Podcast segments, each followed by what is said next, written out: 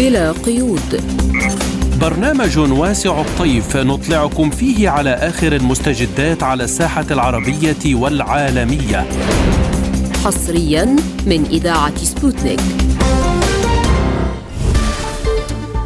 تحية طيبة مستمعينا الكرام في كل مكان، في حلقة جديدة من برنامج بلا قيود نصحبكم فيها من استديوهاتنا في موسكو. أنا فرح القادري وأنا نغم كباس، والبداية بأبرز العناوين. استهداف لشبه جزيرة القرم بالمسيرات واستفزاز نووي متوقع في زاباروجيا. كيف تعلن عن خطط لمواصلة صفقة الحبوب بدون روسيا. توقيع اتفاقيات منها عسكرية بين السعودية وتركيا. إسرائيل تعترف بسيادة المغرب على الصحراء الغربية وتعتزم فتح قنصلية في الداخلة.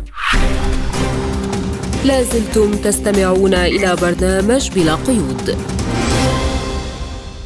ونبدأ التفاصيل بالشأن الأوكراني، حيث أعلنت وزارة الدفاع الروسية أن القوات المسلحة الروسية وجهت ضربة انتقامية جماعية بأسلحة بحرية عالية الدقة على منشآت يتم فيها التحضير لأعمال إرهابية ضد روسيا باستخدام قوارب مسيرة، وكذلك في مكان صنعها في حوض بناء السفن قرب مدينة أوديسا. وأوضحت الوزارة أنه تم تدمير منشآت تخزين الوقود التي يبلغ حجمها الإجمالي نحو 70,000 طن في منطقة نيكولايف وأديسا، والتي كان يتم منها تزويد المعدات العسكرية للقوات المسلحة الأوكرانية بالوقود، وأنه تم إصابة جميع الأهداف المخطط لضربها، وتم تسجيل حرائق وانفجارات في المواقع التي تم ضربها. وأفادت اللجنة الوطنية لمكافحة الإرهاب بأن كييف نفذت هجوماً إرهابياً على جسر القرم في الساعة 3:00 صباحاً، ويأتي ذلك رداً على تفجير جسر القرم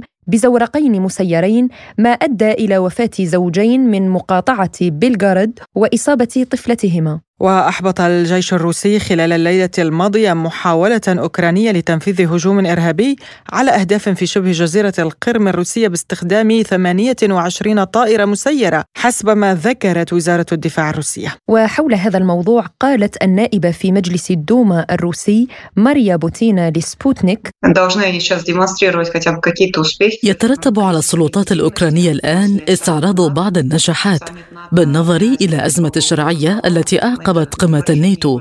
كانت قمة الناتو بالنسبة لزيلينسكي فشلاً ذريعاً، فقد رأينا جميعاً كيف انعكس ذلك على تعبير وجهه لدي مصادر الخاصة بما في ذلك من الجانب الآخر. وللمفارقة المدهشة أن كييف توقعت حقاً قبول أوكرانيا في الناتو، مع العلم أن هذا بالنسبة لنا كان واضحاً تماماً بأنه لن يحدث تحت أي ظرف من الظروف، بينما كانت توقعات كييف مبالغاً فيها ومضللة. لذلك يتعين عليهم الآن إظهار شيء ما على الأقل. أعتقد أننا يجب أن نتوقع المزيد من المحاولات من الجانب الأوكراني في الوقت نفسه. من المهم أن نتذكر أن المهمة الرئيسية للنشاط الإرهابي هي خلق الذعر الذي لا يجب أن يكون له أي أثر، والشيء الأهم بالنسبة لنا الآن هو تعزيز الإجراءات الأمنية. هذا وصرح فلاديمير روغوف عضو مجلس إدارة مقاطعة زاباروجيا ورئيس الحركة الشعبية نحن مع روسيا أن القوات الأوكرانية أجرت مناورات عسكرية في منطقة لتلوث إشعاعي محتمل، ما يشير إلى أن كييف تستعد لاستفزاز النووي ضد المحطة. وقال روغوف: أجرت وحدة اللواء 71 للقوات المسلحة الأوكرانية تدريبات للقيام بعمليات قتالية في ظروف التلوث الإشعاعي، ما يشير إلى أن الاستفزاز النووي ضد محطة الطاقة النووية في زاباروجيا لم يحذف من جدول أعمال نظام كييف. وللمزيد حول هذا الموضوع ينضم إلينا عبر الهاتف مدير مركز GSM للدراسات الاستراتيجية والسياسية الدكتور آصف ملحم. أهلا بك دكتور آصف في برنامجنا في أثير راديو سبوتنيك. أهلا وسهلا فيكم أستاذ نغم، شكرا على الاستضافة. نبدأ من هذا الهجوم على شبه جزيرة القرم، إن كان بزورقين مسيرين أو ب28 طائرة مسيرة، هل هذا يعني أن اليوم التركيز والهجوم المضاد سيتجه باتجاه القرم للاستيلاء عليها ومحاولة عزلها عن روسيا بشكل كامل. تحياتي لكم مرة ثانية وللسادة المستمعين. هذه الهجومات التي تقوم بها أوكرانيا تعكس حالة من الفشل في الهجوم المعاكس الذي تقوم به على الجبهة. فهي لم تقوم لم تتمكن بالأحرى من أي تقدم على الإطلاق في أي محور من محاور الجبهة. التقدمات التي حصلت هي عبارة عن تقدمات محدودة للغاية، بالعكس تماما. استطاعت روسيا تدمير تقريبا معظم المدرعات التي قدمها الغرب لأوكرانيا. الهدف الثاني من هذه الهجومات هي إثارة حالة من الذعر والفوضى بين سكان القرم أنفسهم، وخاصة أن شبه القرم هي مقصد لمعظم السائحين الروس. وبالتالي هذه ونلاحظها، وبدأت الأخبار تقول الآن بأن العديد من الروس قد لا يذهبون إلى القرم للسياحة في هذه السنة. النقطة الثالثة من الناحية العسكرية اللوجستية، القرم تعتبر هي حقيقة قاعدة إمداد وتموين كبيرة للجيش الروسي الموجود، وخاصة في الجبهة الجنوبية في زاباروجيا وفي خرسون. وبالتالي قطع التواصل القرم مع الأرض الروسية من جهة ومع الجبهة من جهة، وهذا يذكرنا بالتفجير الذي حدث في جسر شونغار بهدف قطع تواصل القرم مع خرسون. هو الهدف منه هو قطع طرق التواصل مع الجبهة، لأن القوات الأوكرانية غير قادرة على قطع طرق التواصل البرية الأخرى التي تتجه من لوغانسك ودانيسك. فهي تقصد القرم. طبعا تفجير جسر أسهل من تفجير طريق بري أو غيره من طرقات الإمداد. وأيضا هذه الإمدادات ستتوقف عن سكان شبه الجزيرة أيضا، في حال قطع الإمدادات ليس فقط عن الجيش الروسي وإنما أيضا عن المواطنين. طبعا أستاذ نغم، الجسر القرم هو أحد الطرق الرئيسية التي يمد القرم بالمواد التموينية، بالمواد الغذائية وغيرها، ولكن سكة الحديد ما زالت تعمل حتى الآن. والأنباء تؤكد على أن من ناحية الإمداد أعتقد أن الإمدادية تأثر كثيرا، لأن سكة القطار هي الأساس في نقل البضائع وغيرها من المواد الغذائية. هناك تم فتح الطريق الآن عبر القرم إلى مدينة ميليتوبول وماريوبول، وبالتالي دونيتسك ولوغانسك، ولكن هذا الطريق يشهد ازدحاما شديدا حتى الآن ويمكن استبداله. والسيد فلاديمير روغوف وهو عضو في مجلس إدارة زاباروجيا أعلن عن وجود عدة أماكن سياحية على بحر آزوف في السياح الروس، وبالتالي هذه فرصة مناسبة لكل حدث قد يكون بغض النظر عن جوانبه السلبية قد تكون هناك جوانب إيجابية. قد يعاد تأهيل هذه المناطق السياحية على بحر آزوف، وقد يبدأ الروس بالسياحة في تلك المناطق، وهذا ما تحتاجه هذه المنطقة. الدنباس وزاباروجيا وخرسون يحتاج إلى إنعاش من الناحية السياحية، من الناحية الاجتماعية، لأن هذا أصبح جزء من روسيا، ولا بد من تنشيط هذا الجانب لتفعيل إن صح التسمية الاندماج والانصهار الاجتماعي بين هذه المناطق وروسيا.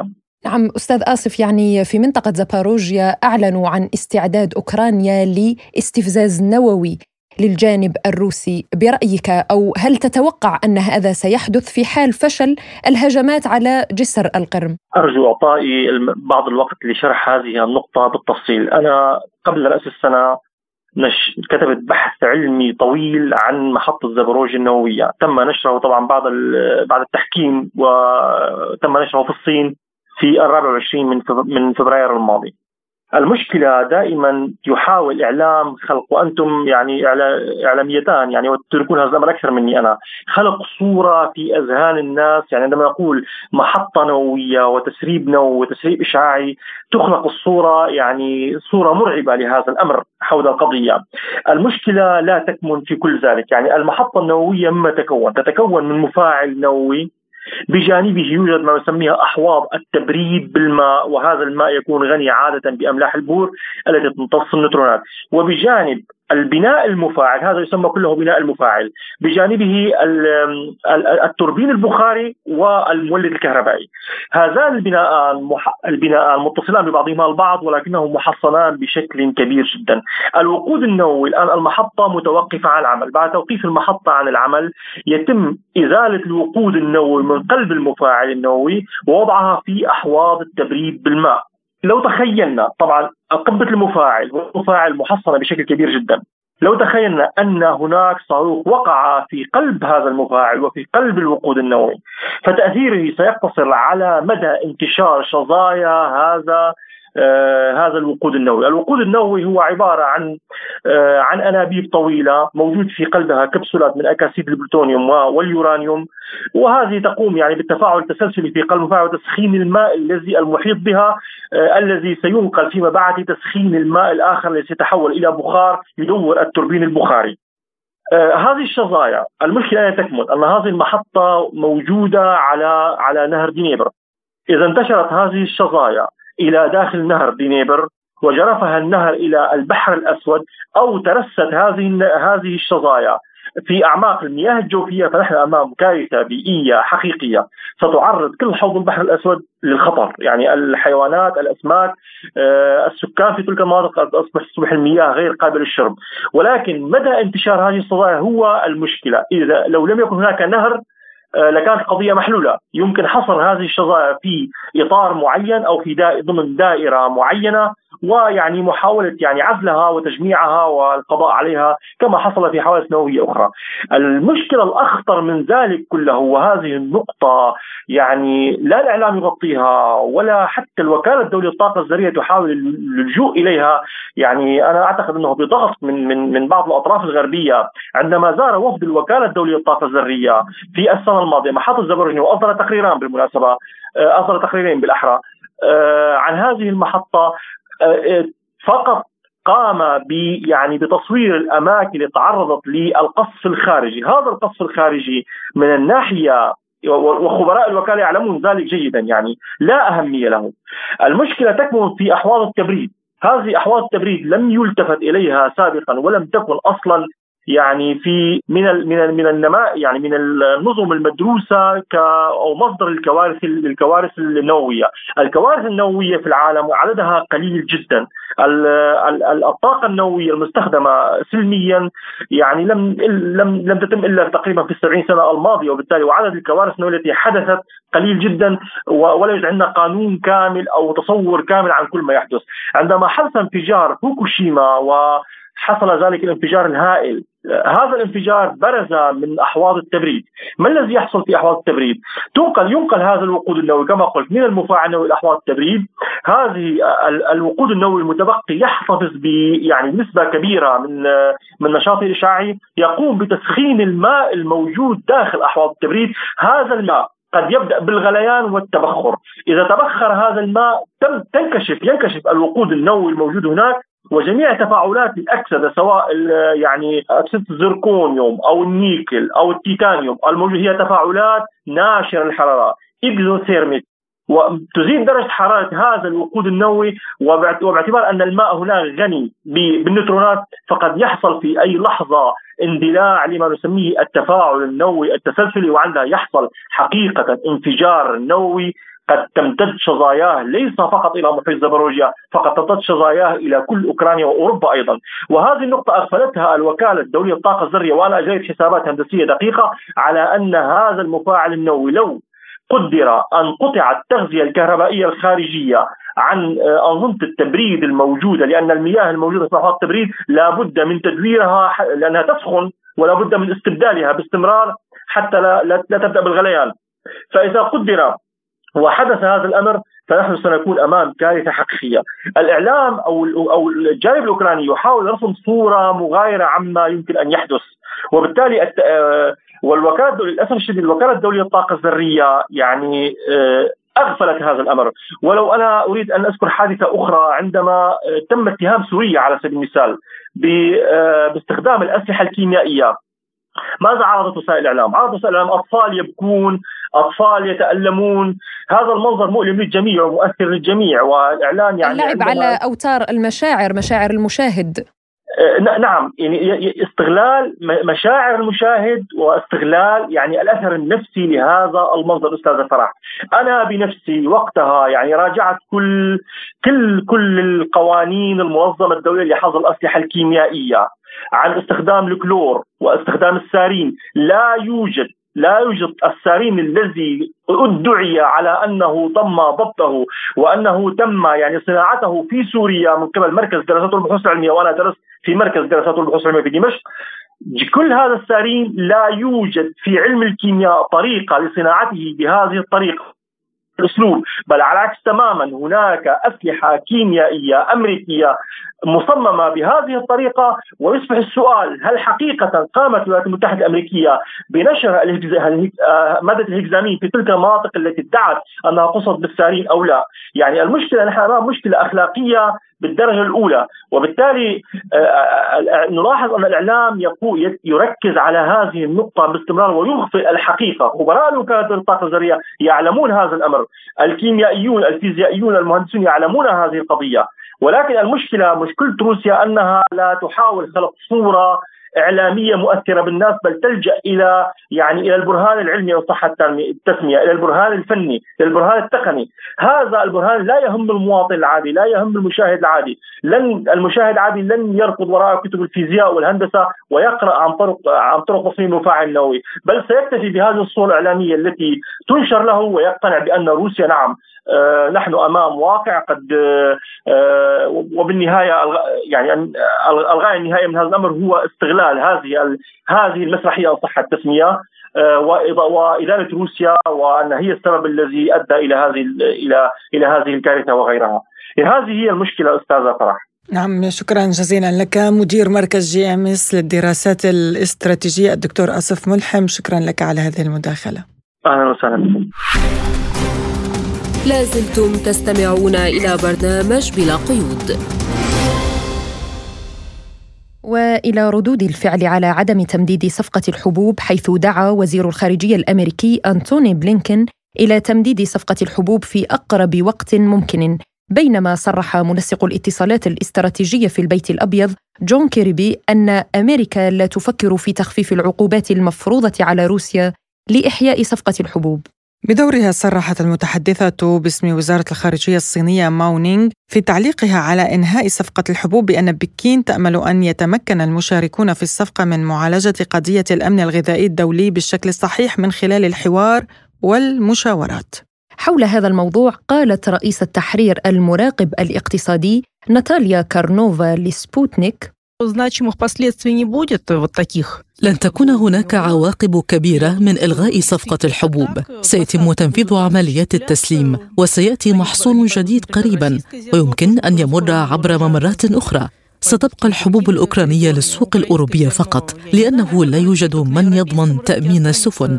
على أقل تقدير سيتم تخفيض شحنات الحبوب الأوكرانية من البحر الأسود وسيتوجه برا إلى أوروبا، ويقضي على منتجات المزارعين الأوروبيين الذين يعانون بالفعل من حقيقة أن المنتجات الأوكرانية الرخيصة تجعل عملهم غير مربح. ربما سيزداد حجم الصادرات لروسيا، ويمكن لنفس البلدان في إفريقيا وأمريكا الجنوبية شراء الحبوب الروسية بدلاً من الأوكرانية، ومع ذلك كل هذا يتوقف على الحصاد.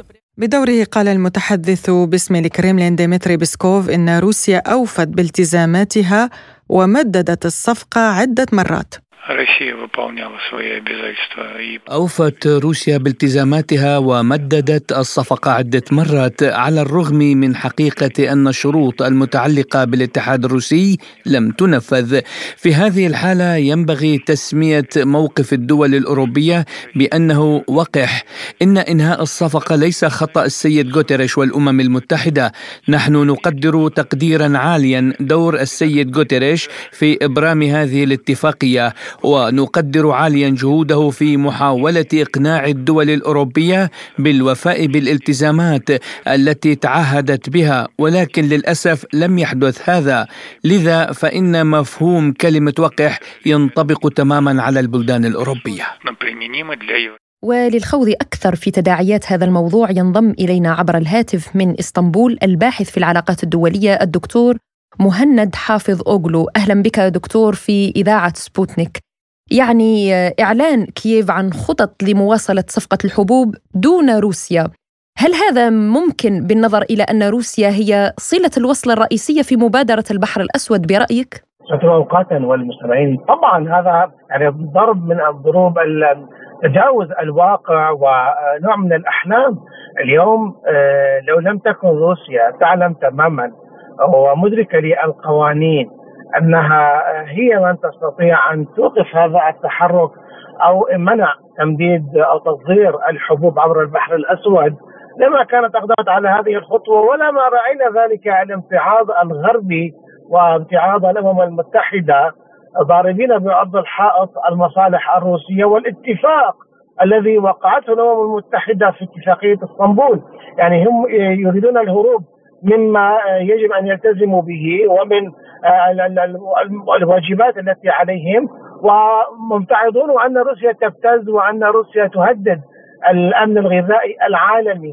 طبعا السؤال الذي يطرح نفسه، لماذا أوكرانيا تحاول أن تتجاوز الواقع والقانون وتحاول فقط أن تستمر بغطاء غربي، ولا أقول أممي، بغطاء غربي بأن يكون تصدير فقط لموادها الزراعية؟ ماذا عن الجانب الروسي؟ ماذا عن الشروط؟ هناك شروط، هناك يجب أن يكون هناك رفع للحظر عن السويفت البنكي الزراعي، هناك شروط واضحة مكتوبة موقع عليها، لماذا لا تلتزم بها تلك الدول؟ أم فقط هم يريدون أن يأخذوا من كل دولة ما يريدون ولا يعطوا ما يجب عليهم إعطاؤه؟ هذا الأمر لم يعد يصلح لدى روسيا اليوم وهي محقة في ذلك. لماذا؟ لأنها بضغط تركي وصلت ومددت الاتفاق أكثر من مرة، بالرغم من أنها يعني متضررة في مصالحها، ولكن لاعتبارات معينة وافقت على الطلبات والخطابات التركية سيما من الرئيس أردوغان ومددت الاتفاق. ولولا تركيا لما كان هذا الاتفاق مستمرا هذه اللحظة. اليوم روسيا بدأت تقوم بما يجب أن تقوم به بشكل عملي وبهجوم مضاد إن صح لي التعبير ضد ذلك التحرك الغربي وذلك التخطيط الغربي بإعطاء أوكرانيا كل الحقوق وعدم التزام الأمم المتحدة بما يجب أن تقوم به. يعني روسيا اليوم قد تضطر إلى أن تلغي هذا الاتفاقية، اليوم قد علقته وجعلته معلقا إلى حين تنفيذ شروطها. هي في النهاية لا تريد أن تكون سببا في أزمة دولية للحبوب وللغذاء، ولكن أيضا مصالحها يجب أن تراعى. لذلك الكرة اليوم في الملعب الغربي بشكل عام والأمم المتحدة بين مزدوجين التي هي عمليا خاضعة بالمطلق للشروط الغربية وللعواصم الغربية بقيادة واشنطن. نائب ممثل روسيا لدى الأمم المتحدة أكد أن بلاده ستفي بالتزاماتها بشأن توريد الحبوب. يعني هل يمكن أن نستنتج من ذلك أن روسيا أصلاً لم تكن بحاجة هذه المبادرة وإنما هي من باب حسن نية بدأت بها؟ صحيح. يعني اليوم روسيا شاء من شاء وأبى من أبى، دولة كبيرة، دولة قوية، ولديها أكثر من خطط بديلة حتى على مستوى الحبوب. هي أرادت أن لا يكون هناك حربا إعلامية تستغلها تلك العواصم الغربية من خلال توصيف روسيا بأنها لا تريد هذا الاتفاق أن يكون، لأن لديها مخططات وضربات في البحر الأسود وذلك الإعلام الذي سمعناه الغربي الكثير من الخطط الروسية التي سوف تدمر البحر الأسود وتزرع الألغام وتقوم بموقف سلبي من تصدير الحبوب. أدركت روسيا ذلك الفخ وأخذت خطوة إلى الأمام كمبادرة حسن نية، وأنها معنية بأن تكون الدول واصلة لها تلك الحبوب سيما الفقيرة منها، وأنها جزء من هذا النظام الدولي والمجتمع الدولي. ولكن لم تنفذ حتى هذه اللحظة تلك الاتفاقية بالكامل. الجانب التركي يدرك تماما هذا الأمر بشكل كبير، ولكن السؤال الأبرز ماذا سوف يقول وما هي الكروت أو الأوراق التي لدى الرئيس أردوغان ليثني صانع القرار الروسي عن هذا التعليق؟ ما لم يكن هناك ضغطا تركيا على الأمم المتحدة أو تنسيقا سميه ما شئتي لكي يكون هناك اتفاقا على تنفيذ بشكل عملي وليس على مستوى التصريحات، التطمينات، الوعود. هذا الأمر جربته روسيا كما جربته تركيا سابقا على مدى سنوات طويلة، وبالتالي الغرب اليوم يلعب ويكيل الأمور بمكيالين، وازدواجية المعايير أصبحت حجة وواضحة. حتى من هم بعيدين عن السياسة، حتى من هم بعيدون عن السياسة أدركوا تماما اليوم في هذه الأزمة الأوكرانية، لأن ازدواجية المعايير هي العنوان الأبرز للدول والعواصم الغربية. يريدون يأخذون كل ما يريدونه، ثم يتهمون روسيا بأنها تهدد الأمن الغذائي العالمي. ألم توقعوا على اتفاقا مع روسيا وتركيا مع الأمم المتحدة وأوكرانيا التي تدعمونها لتنفيذ تلك البنود؟ ماذا عنها؟ أكثر من عام والمراوحة في المكان. هذا يعني أن هناك سوء نية غربية واضحة. طيب دكتور، يعني وزير الخارجية الأمريكي قال بأن الغرب وكييف سيكتشفان خيارات لتصدير المنتجات من أوكرانيا دون صفقة الحبوب. ما هي الإجراءات التي ستتخذها برأيك روسيا لمنع الأعمال غير المنسقة معها في المنطقة؟ لا طبعا هذا مجرد كلام في الهواء. كما كانوا يصرحون وصرحوا كثيرا حتى في قمة الناتو الأخيرة أننا سوف ندعم أوكرانيا وسوف ندعم أوكرانيا وسوف نعمل وسوف نقدم. لماذا لا تدخل أوكرانيا في حلف الشمال الأطلسي إذا كانت الحدود المشتركة مع كل من روسيا فنلندا وأوكرانيا؟ في المنطق السياسي الأولى أن تكون أوكرانيا هي في حلف الشمال الأطلسي بسبب وجود حالة حرب، ولكن هذا التلاعب الغربي واضح. ومن هذا يأتي منطلق تصريح بلينكن لكييف بأنه سوف يبحث آليات. عن أي آليات يتحدث؟ هو يدرك تماما أكثر من غيره بأن الأمور لا تأتي هكذا، ولا يمكن أن تحل أو يتم تصدير طنا واحدا أو حبة واحدة من الحبوب إلا بموافقة روسية بعد أن تتم الأمور إلى ما يجب أن تتم عليه. روسيا لديها الكثير من الخيارات، البحر في يدها، البحر الأسود في يدها، هناك اتفاقيات لا ننسى بحرية ما بين كل من روسيا وتركيا فيما يتعلق بالمضائق، وبناء عليه تستطيع روسيا حتى أن تنسق مع تركيا في حال لم يتم تنفيذ أي اتفاقيات حقيقية على أرض الواقع من إغلاق البحر الأسود. وهذا الأمر معنية به تركيا والأمم المتحدة، وأنه لا مفر من الموافقة الروسية على تصدير الحبوب. مصدر لسبوتنيك أكد أن أنقرة استلمت مناشدة من نظام كييف بشأن استئناف صفقة الحبوب دون مشاركة روسيا. كيف ستتصرف تركيا برأيك هنا؟ تركيا ملتزمة بالقانون الدولي، ملتزمة بالأعراف الدولية، ملتزمة بالاتفاقيات مع روسيا بشكل أساسي. هذه القوانين تمنع تركيا طبعا بطبيعة الحال أن تلتف على ذلك الاتفاق من خلال إبعاد روسيا، وكأننا نعمل في الظل. تركيا دوما لما كانت تعمل تحت ضوء الشمس وبوضوح ضمن اتفاقيات مع الأطراف المعنية ومنطلقة من القوانين الدولية. هذا الأمر تلتزم به تركيا كل الالتزام، وبناء عليه لن تقبل بمثل هذه المناشدات ولا بمثل هذه التحركات. الحل الصحيح إذا ما كان هناك فعلا قلقا على الأمن الغذائي العالمي أن يأتوا الأمور من أبوابها وتكون هناك تنفيذا حقيقيا لبنود الاتفاق. الباحث في العلاقات الدولية الدكتور مهند حافظ اوغلو، كنت معنا عبر الهاتف من اسطنبول، شكرا لك على هذه المداخلة. لازلتم تستمعون إلى برنامج بلا قيود. وإلى شؤون الشرق الأوسط، حيث أعلنت وزارة الدفاع السعودية توقيع عقود استحواذ مع شركة بايكار التركية لصناعة الطائرات المسيرة خلال الزيارة التي يجريها الرئيس التركي رجب طيب أردوغان إلى المملكة، وتضمنت الخطة التنفيذية للتعاون في مجالات القدرات والصناعات الدفاعية والأبحاث والتطوير. ولمعرفة حيثيات زيارة الرئيس التركي إلى المنطقة ينضم إلينا عبر الهاتف الخبير السياسي والعسكري الدكتور محمد صالح الحربي. أهلا بك دكتور في برنامجنا عبر أثير راديو سبوتنيك. أهلا وسهلا. يعني نبدأ من هذه الزيارة إلى المنطقة العربية وخاصة إلى المملكة العربية السعودية، برأيك ما أهميتها بالنسبة للمنطقة وخاصة للمملكة؟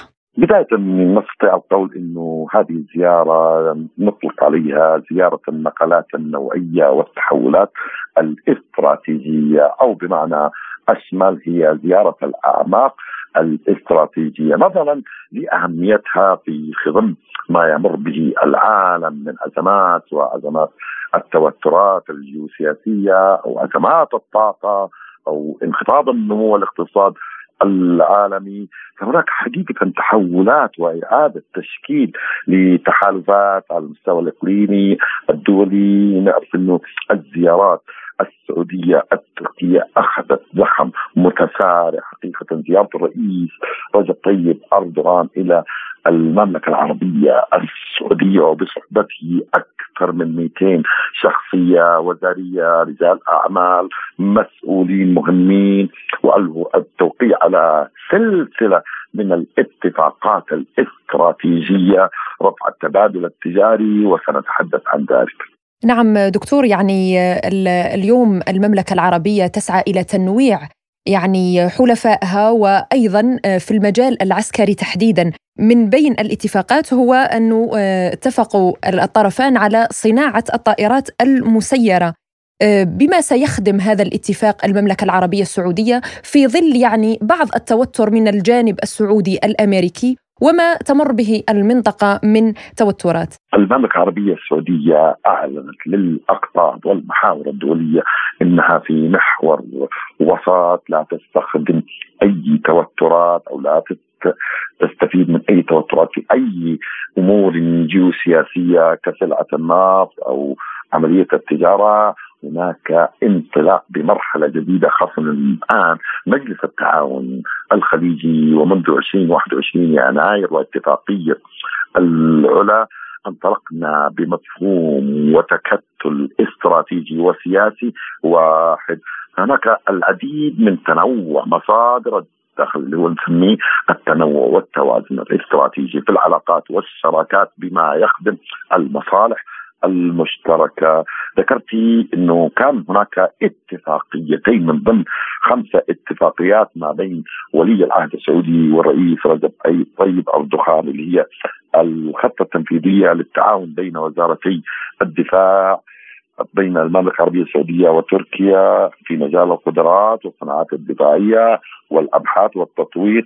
الشيء الثاني اللي هو اتفاقية تعاون ما بين وزارتي الدفاع وشركة بايكار، استحواذ على عقدين اللي هو صناعة التركيب التجميع TB2، وهذا نقطة مهمة للغاية. فالاتفاقات كثيرة شملت مجالات الطاقة، مجالات الصناعات الدفاعية، مجالات الغذاء والزراعة، مجالات عديدة. فهذا يعبر عن تنوع وتوازن المملكة العربية السعودية في مصادر الدخل، خاصة أنه نعرف أنه المملكة العربية السعودية وتركيا هما أكبر اقتصادين في منطقتنا أو منطقة الشرق الأوسط، الاقتصاد رقم 16 والاقتصاد رقم 17 في الG20.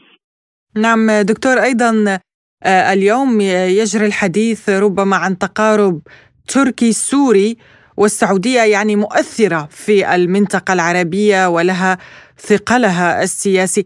هل يمكن أن نشهد وساطة ربما السعودية لدفع هذا التقارب إلى الأمام، خاصة أن السعودية تعارض الوجود العسكري التركي في الأراضي السورية؟ الموضوع السوري كانت هناك مبادرات ومفاهمات، خاصة في القمة العربية 32 قبل أسابيع تحدثوا عن الملف السوري. أكيد إنه التقارب السعودي الإيراني، التقارب السعودي السوري سينعكس إيجابا على ملفات المنطقة برمتها، وخاصة ملف سيادة وأمن سوريا. أكيد أن المملكة العربية السعودية ستلعب محور مهم وتوازن وسط في هذا الملف. نعم دكتور، يعني تركيا دائما يعني ككل الدول تذهب وراء مصالحها. اليوم هذه الجولة الخليجية التي يجريها الرئيس التركي أردوغان. يعني هل تركيا بحاجة إلى تمويلات من الجانب الخليجي برأيك؟ الكل يسعى لمصالحه المشتركة وفق تقدير وتقييم الموقف. المملكة العربية السعودية لديها رؤية 2030 ستضخ ما يقارب 3.5 تريليون دولار، وحتى 2030 لابد أن يكون هناك مشاركات من جميع الدول وفق مصلحتنا الذاتية أولا ومن ثم المصالح المشتركة. نعم، شكرا جزيلا لك الخبير السياسي والعسكري الدكتور محمد صالح الحربي، كنت معنا عبر الهاتف من الرياض، شكرا لك. لازلتم تستمعون إلى برنامج بلا قيود. وإلى الشأن المغاربي، إذ أعلن الديوان الملكي المغربي أن إسرائيل اعترفت بسيادة المغرب على الصحراء الغربية. وقام رئيس الوزراء الإسرائيلي بنيامين نتنياهو بمراسلة الملك محمد السادس ليؤكد له موقف بلاده من قضية الصحراء، وبأن إسرائيل قررت الاعتراف بسيادة المغرب على أراضي الصحراء الغربية. لمناقشة هذا الموضوع أكثر ينضم إلينا عبر الهاتف الخبير بالشأن الإسرائيلي الأستاذ غسان محمد. أهلا بك أستاذ غسان في برنامجنا. أهلا وسهلا، يا مرحبا. نبدأ من السؤال الأبرز، لماذا قررت إسرائيل الاعتراف بمغاربية الصحراء الغربية برأيك؟ يعني أنا أعتقد أن كما هو واضح الهدف الإسرائيلي ليس هدف شريف على الإطلاق، هو محاولة الدخول أو تأجيج صراع أو نزاع بين دولتين عربيتين، لأن مثل هذا الأمر يخدم في المحصلة الأهداف الإسرائيلية. من المعروف أن المغرب طبع علاقاته مع إسرائيل، بالتالي قد يكون هذا القرار هو من باب رد الجميل، فضلا عن أنه محاولة مفضوحة ومكشوفة للتدخل في شؤون أو في نزاع أو خلاف عربي عربي. هذا الأمر بكل تأكيد لن يكون لا في صالح المغرب ولا في صالح الجزائر. بالتالي هناك هدف استراتيجي إسرائيلي واضح، وهو التغلغل إلى منطقة المغرب العربي من خلال هذا الاعتراف والتقارب مع المغرب، الذي كما قلت ستكون له تداعيات خطيرة جدا على العلاقات بين البلدين الشقيقين الجارين المغرب والجزائر. نعم، يعني الرباط اعتبرت هذا الاعتراف بمثابة انتصار لها، وإسرائيل لن تمنح شيء دون مقابل بالنهاية. برأيك ما المقابل الذي من الممكن أن يكون المغرب قدمه لإسرائيل؟ حقيقة يعني ما العلاقات بين المغرب وإسرائيل مستمرة منذ عقود طويلة، منذ أيام الملك الراحل الحسن الثاني كان هناك مستشارين يهوديين في الديوان الملكي، بالتالي يعني علاقات التعاون قائمة. أما أن يعني المثير والمدهش في الأمر أن يعتبر المغرب أن اعتراف إسرائيل بسيادة المغرب على الصحراء هذا ليس انتصارا وليس مكسبا سياسيا يصب في صالح المغرب، لأن الثمن كما قلت هو مزيد من التوتر والعلاقات غير الطبيعية بين المغرب والجزائر، وهذا الأمر بكل تأكيد لا يخدم مصلحة البلدين العربيين الشقيقين. طبعا يعني المقابل الإسرائيلي هذا لا يقارن يعني بأي شكل من الأشكال، من حيث بالأهمية الاستراتيجية التي تعلقها إسرائيل على العلاقات الطبيعية والانفتاح المغربي تجاه إسرائيل في هذه الظروف بالذات، خصوصا في مرحلة يبدو أن المنطقة تمر بها كليا وتحديدا الشرق الأوسط، والتي يمكن وصفها بأنها اختراق إسرائيلي يعني واضح ومكشوف للمنطقة العربية. لم يعد أمر التطبيع يتوقف فقط على دول الخليجية، وإنما يمتد إلى المغرب العربي. طبعا هذا الأمر يعطي إسرائيل مكاسب استراتيجية مهمة جدا دون أي مقابل يذكر، لا للمغرب ولا لأي دولة عربية أخرى، سواء كانت دول خليجية أو دول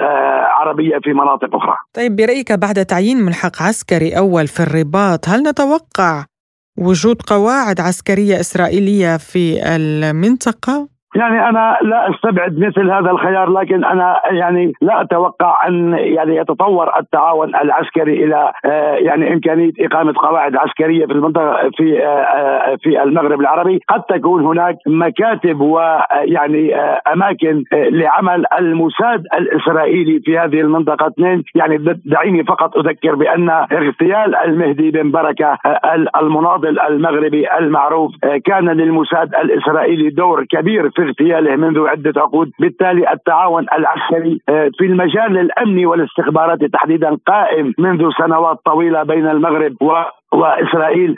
بالتالي الآن قد يجد الموساد الإسرائيلي الفرصة مواتية أكثر لمزيد للقيام بالمزيد من عمليات التجسس الاستخباراتية في المنطقة بما يخدم ويحقق المصالح الإسرائيلية في المنطقة بشكل كامل. نعم، يعني الجزائر من المؤكد أنها لن تقبل بهذا الاعتراف، وقد تعتبر هذه الخطوة من إسرائيل بأنها مستفزة لها.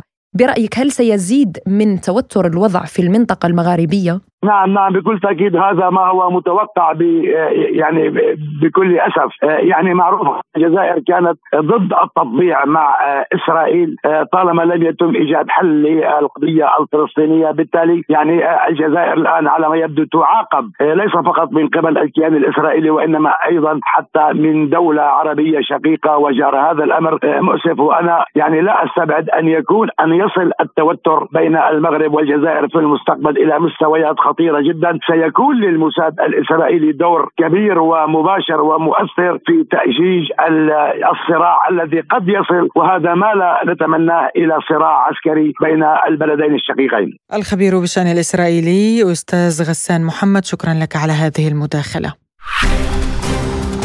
لازلتم تستمعون إلى برنامج بلا قيود.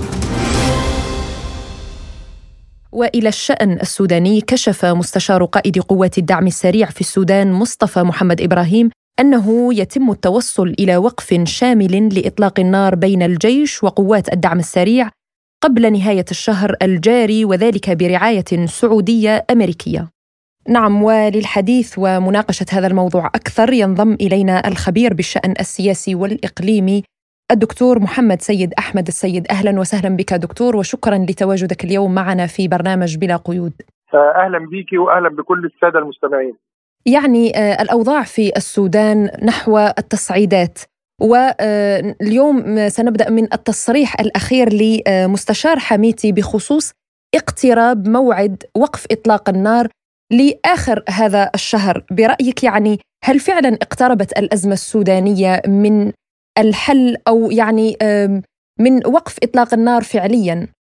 طبعا يعني هذه التصريحات لا أعتقد أنها بها جدية، لأن نعلم جيدا أن حميتي والجيش السوداني بقيادة البرهان مختلفين إلى حد كبير، ويعني كلا الطرفين يرغب في السيطرة. الجيش السوداني يعني يرى أن لا وجود لميليشيا أو لا بد أن لا يكون وجودا لميليشيا مسلحة بجوار الجيش موجودة على الأرض، ويعني القوات الدعم السريع بترى أنها اكتسبت شرعية خلال السنوات الماضية، وبالتالي بتعتبر نفسها جزء من الجيش الوطني السوداني.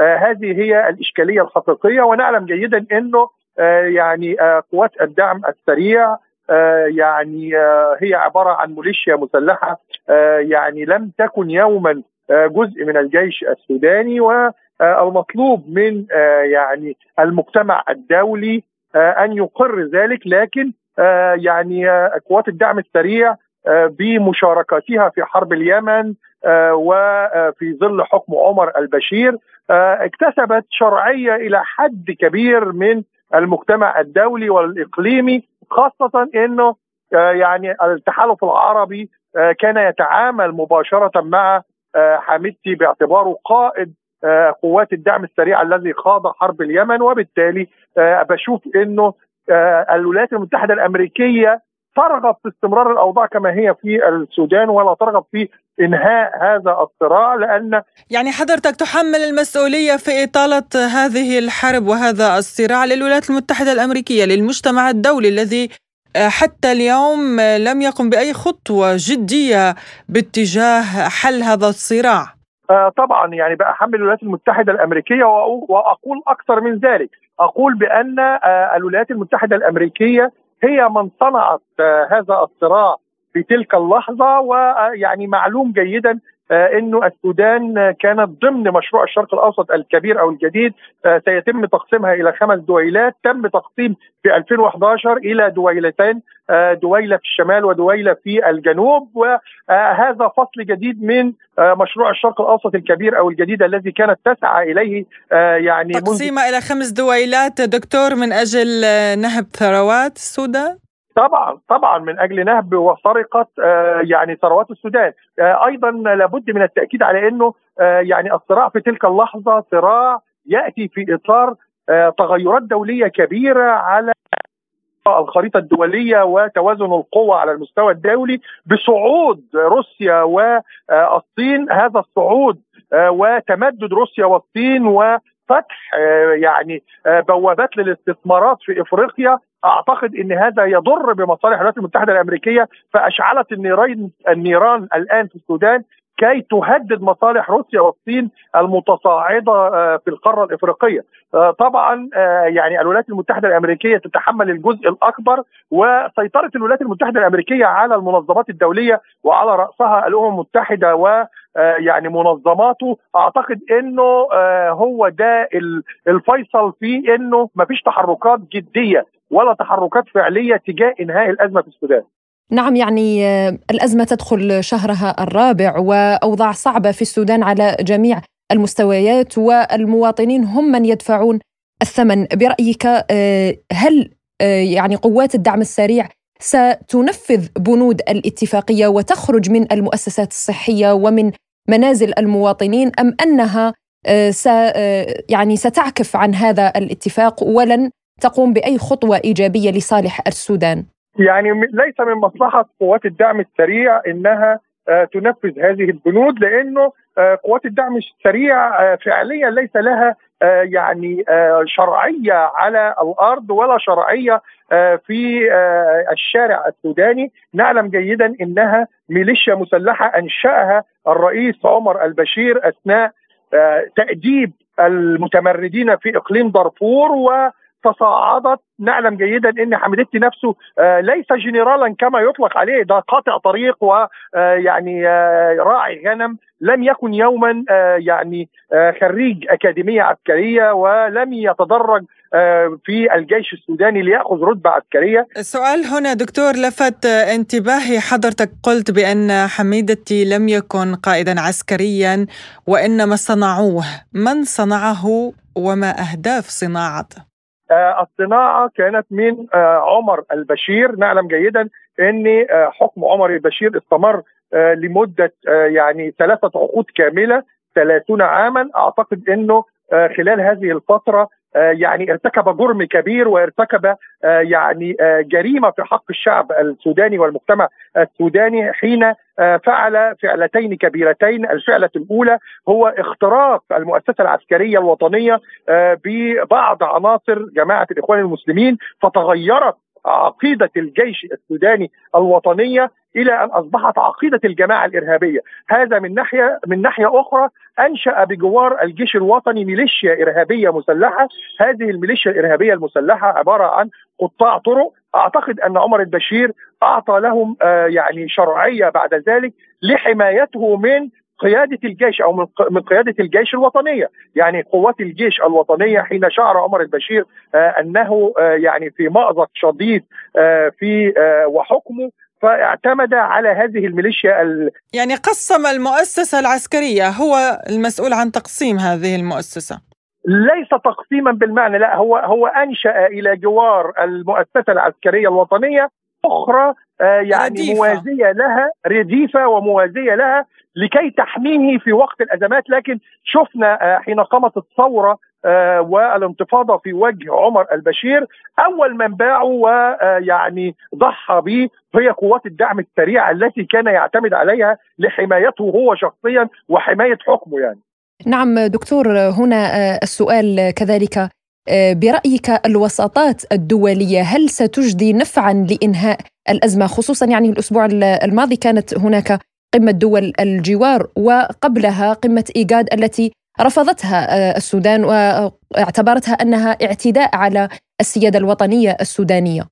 طبعا أنا بشوف أنه كل الوساطات يعني مهمة للغاية، لكن نتحدث عن قمة إيجاد ونتحدث عن قمة دول الجوار. نعلم جيدا أن دول الجوار ومنهم مصر يعني يتضررون وأمنهم القومي يعني متضرر بشكل كبير، لأنه شايفين عدد ضخم من النازحين والمهجرين واللاجئين السودانيين عبروا حدود دول الجوار، وتضررت هذه الدول من جراء هؤلاء الوافدين، لأن الوضع الاقتصادي لدول الجوار سيء للغاية. ففي ظل أوضاع اقتصادية سيئة لما بيبقى فيه يعني لاجئين بأعداد كبيرة بيؤثر على الوضع الداخلي. أيضا يعني انتشار الإرهاب ووجود عناصر إرهابية على الأرض السودانية أيضا في ظل عدم الاستقرار قد يؤدي إلى تسرب ويعني دخول بعض دول الجوار. أعتقد أن ده بيؤثر كثيرا على الأمن القومي لدول الجوار.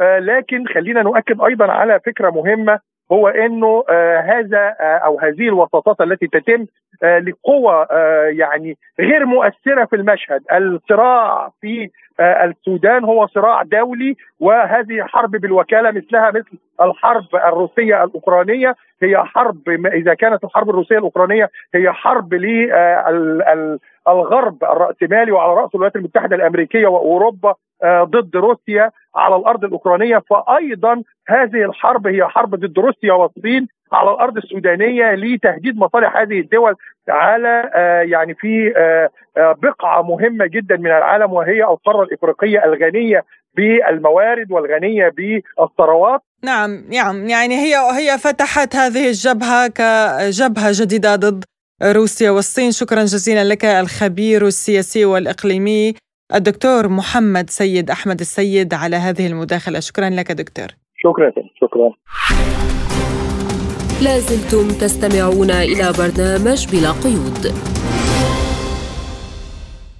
وإلى لبنان، حيث عقدت المجموعة الخماسية التي تضم كلا من الولايات المتحدة الأمريكية وفرنسا والسعودية وقطر ومصر اجتماعا في الدوحة بحضور مانحين وحلفاء رئيسيين للبنان من عدة دول غربية وعربية لمناقشة انتخاب رئيس جديد للبنان. ولمناقشة هذا الموضوع ينضم إلينا عبر الهاتف من بيروت المحلل السياسي الدكتور طارق عبود. أهلا بك دكتور طارق، ونبدأ من هذا الاجتماع الخماسي. برأيك هل اليوم لبنان بحاجة لتدخلات خارجية أكثر مما هو فيه لينتخب رئيس له؟ يعني عادة اللبنانيون معتادون على هذا النمط منذ ما قبل عام 1920، يعني قيام دولة لبنان الكبير. التدخلات الخارجية ولا سيما في استحقاق رئاسة الجمهورية هذه عادة لبنانية سيئة للأسف.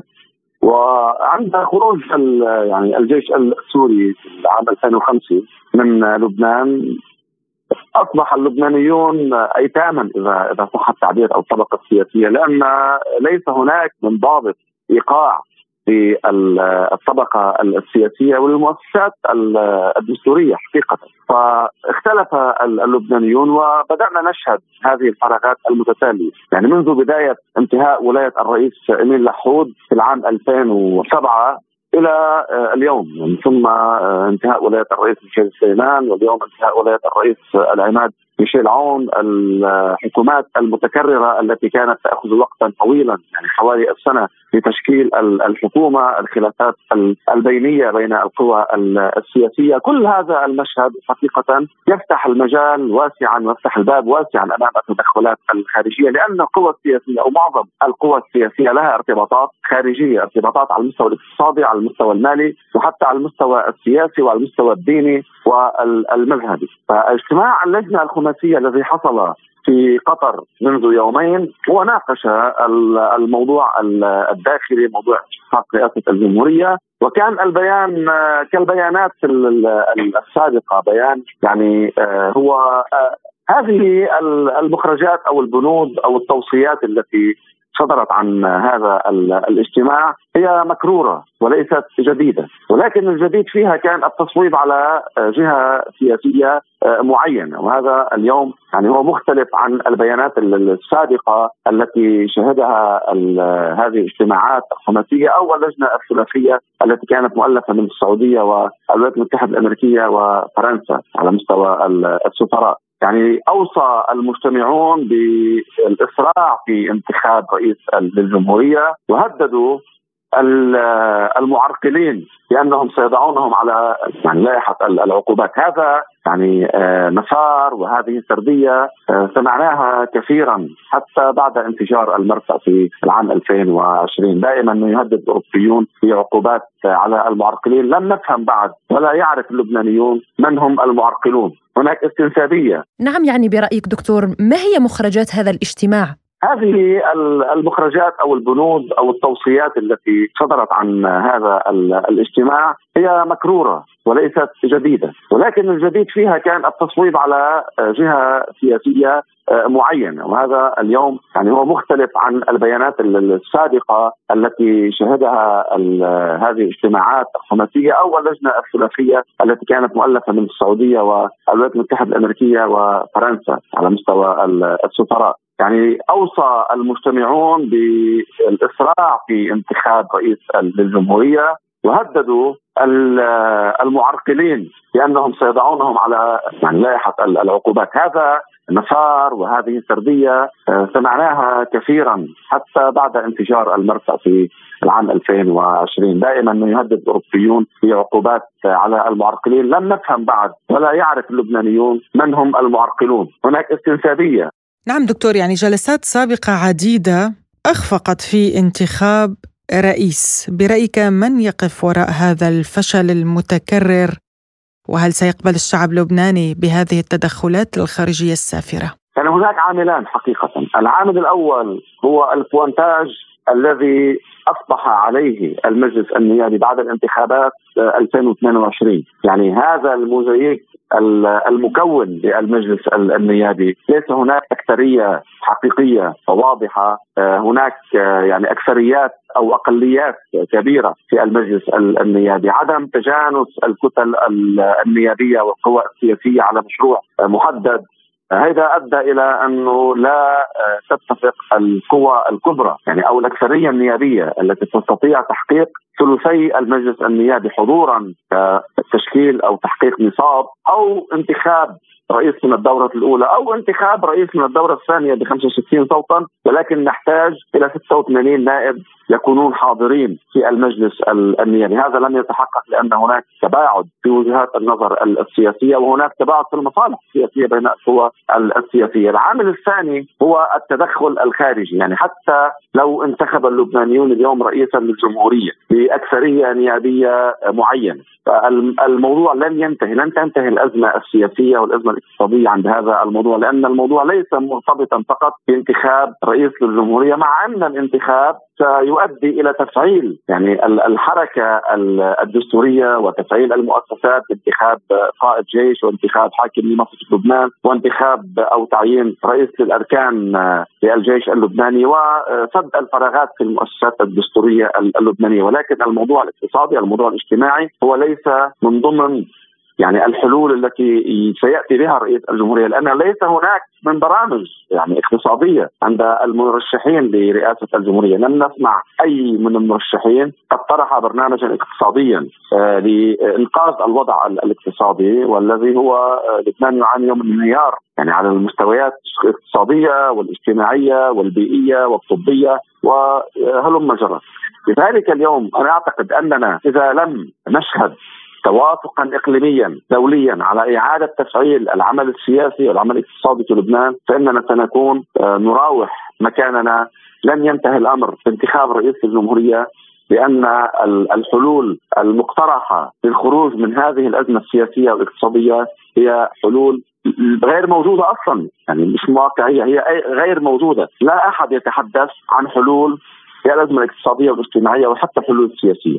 هذا نظام حقيقة، هذا الكلام غير يعني مقبول أو غير شعبوي عند الجهات الإقليمية والدولية. هذا نظام قد استنفذ يعني أدواته، لا نستطيع أن نبقى في هذا النظام الطائفي. هناك رأيان، رأي يقول بأن نتجه إلى عقد حوار يؤدي إلى عقد اجتماعي جديد، وهذا ما يتزرع به اليوم الذين يرفضون الحوار، لأن الحوار سيتحول إلى مأدبة أو إلى طاولة سيطرح فيها بعض اللبنانيين عقد اجتماعي جديد. الثاني هو أن يطبق اتفاق الطائف. لماذا لا يطبقون اتفاق الطائف؟ نعم، نشكرك المحلل السياسي اللبناني الدكتور طارق عبود، كنت معنا من بيروت.